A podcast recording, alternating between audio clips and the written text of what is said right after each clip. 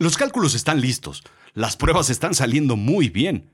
Ya hasta se están reclutando algunos locos para un viaje que no tendrá retorno. Pero, ¿para qué? ¿Cuál es la prisa de encontrar un nuevo planeta, una nueva casa, un nuevo hogar? Sí, sí, sí, sí, sí, el PRI, Trump, Corea del Norte, la vaquita marina. ¿Sabes? Alguien ya comenzó la cuenta regresiva y le puso fecha de caducidad a este mundo. La Tierra ya no es un lugar seguro. La cosa es que esto no es ciencia ficción. Primera parte.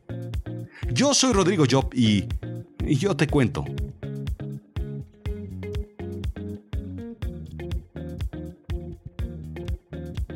Bienvenidos a Azul Chiclamino, la realidad de lo absurdo.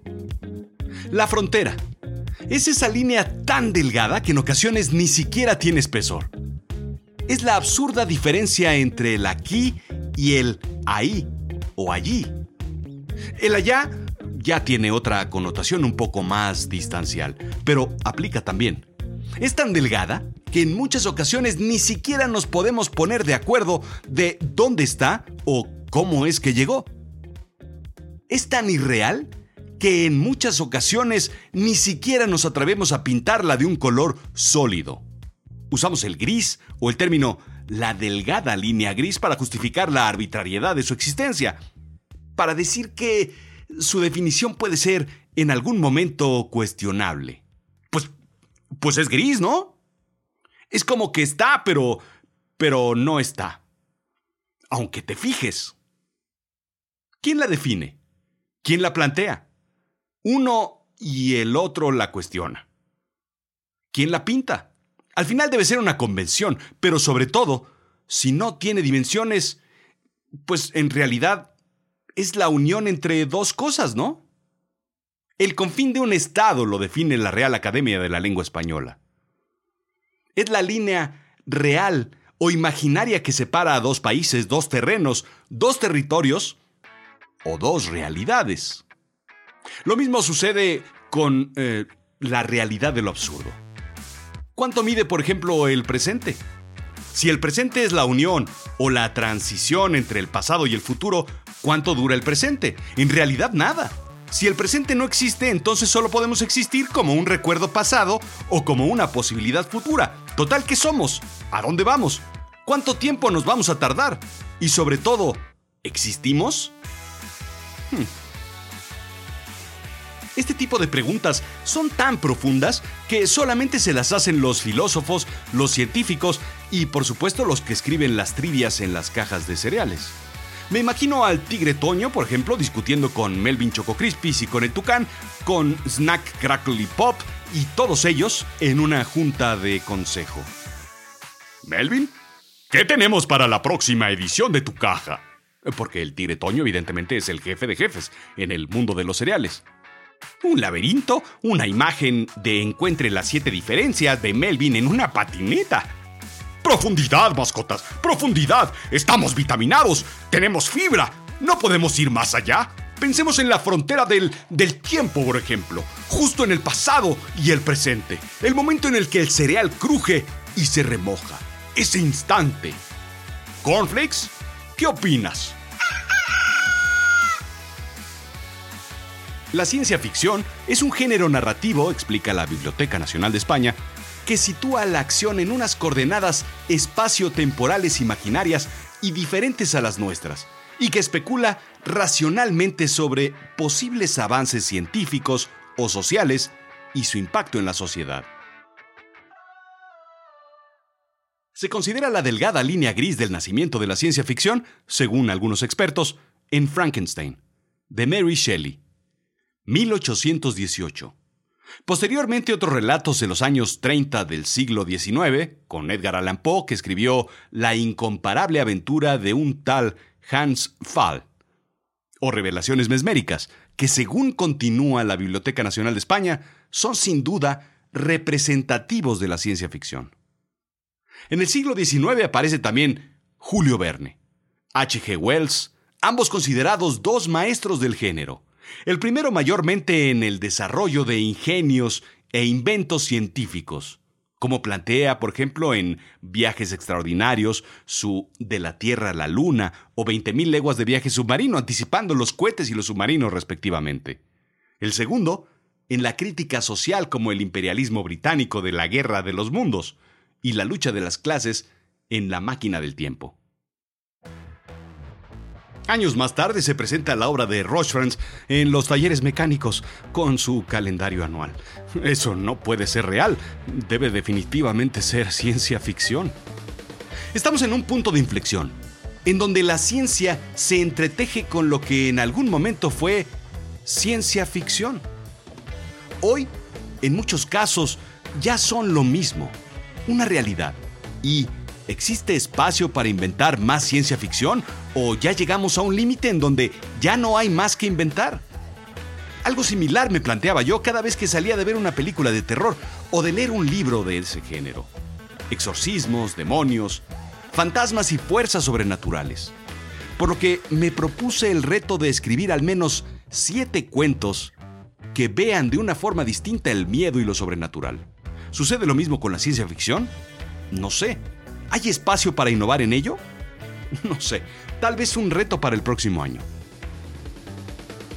Total que la edad de oro de la ciencia ficción se consolida en la primera mitad del siglo XX, con Isaac Asimov. Su Yo Robot plantea un mundo donde los robots realizan tareas cotidianas. La genialidad, desde mi punto de vista, y un gran legado, es la creación de las tres leyes bajo las cuales debe regirse un robot. Según Asimov, 1 un robot no hará daño a un ser humano o que un humano sufra daño. Número 2. Un robot debe hacer o realizar las órdenes dadas por los seres humanos, excepto si estas órdenes entrasen en conflicto con la primera ley. Número 3. Un robot debe proteger su propia existencia en la medida que esta protección no entre en conflicto con la primera y la segunda ley. Desde hace tiempo, hay parques industriales automotrices con robots fabricando autos. Según The Manufacturer, en China se construye una planta de electrónicos en la ciudad de Dongguan que producirá electrónicos y tecnología completamente operacional y con más de mil robots individuales, reduciendo su necesidad laboral en un 90%. De 1.800 empleados, se reducirá a 200. Esta es la planta más automatizada del mundo. Ya es una realidad robots haciendo robots. Y luego, la gran paradoja del robot haciendo robotitos. Y después haciendo robotititos a su vez. Y estos robotitos haciendo robotititititos hasta, pues, hasta donde, señores, hasta donde se pueda. Otro de los autores pioneros junto con Asimov es Arthur C. Clarke, autor de 2001, Odisea del Espacio.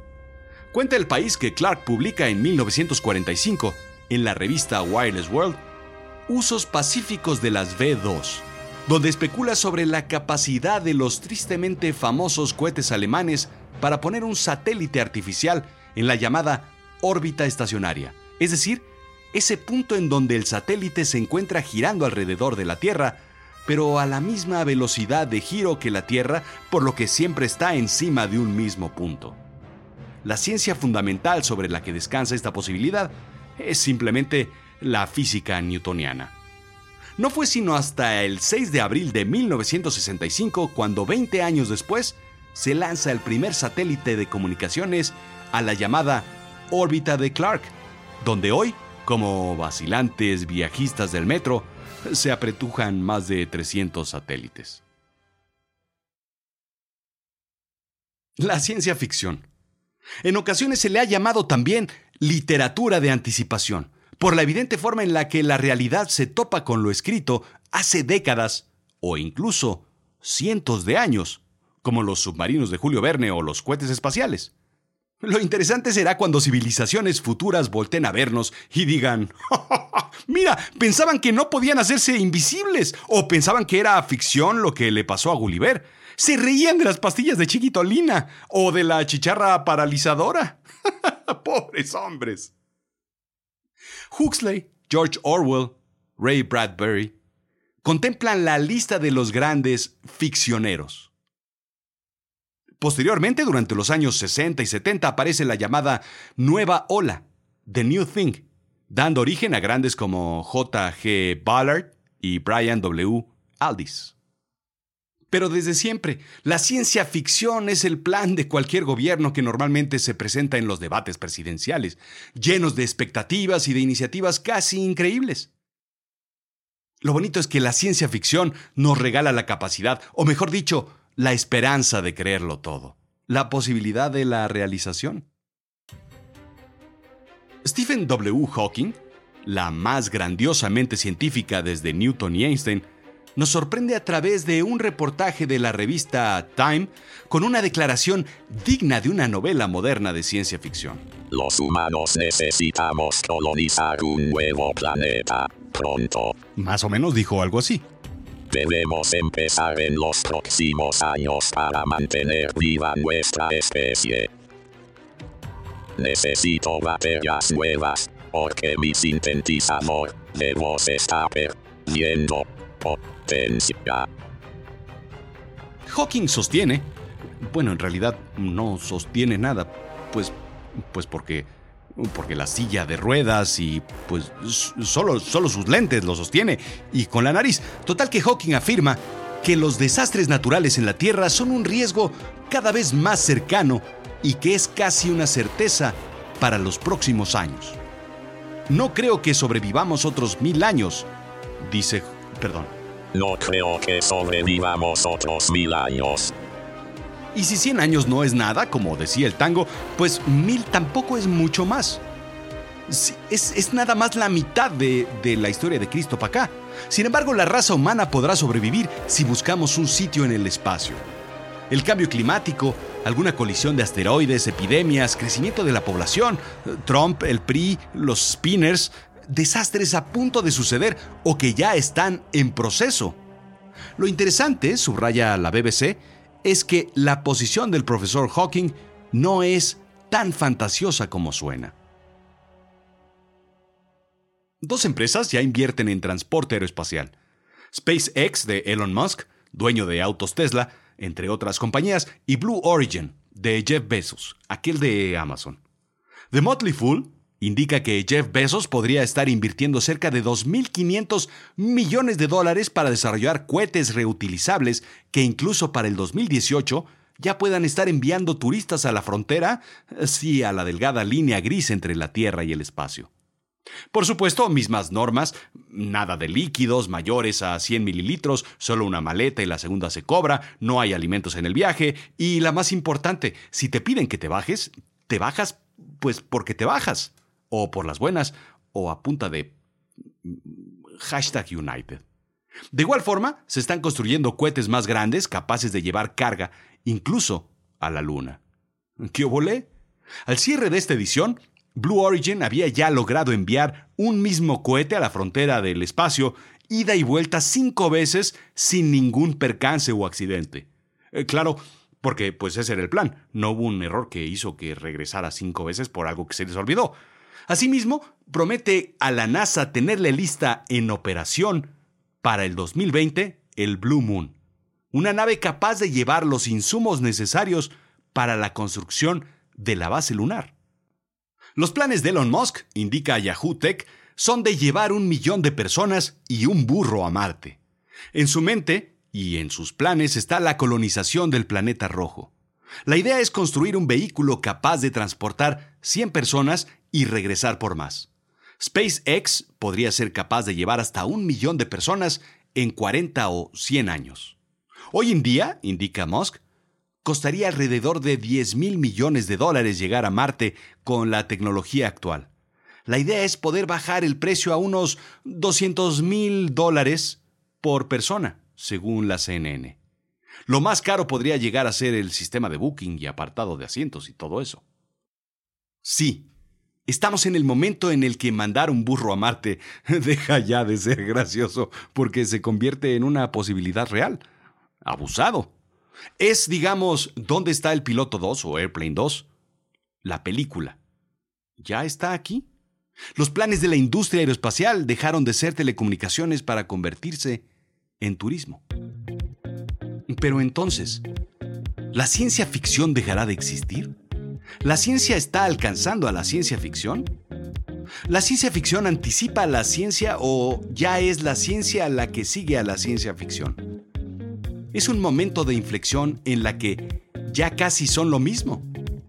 Están entretejidos.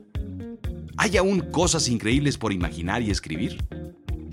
La próxima semana sigue este episodio.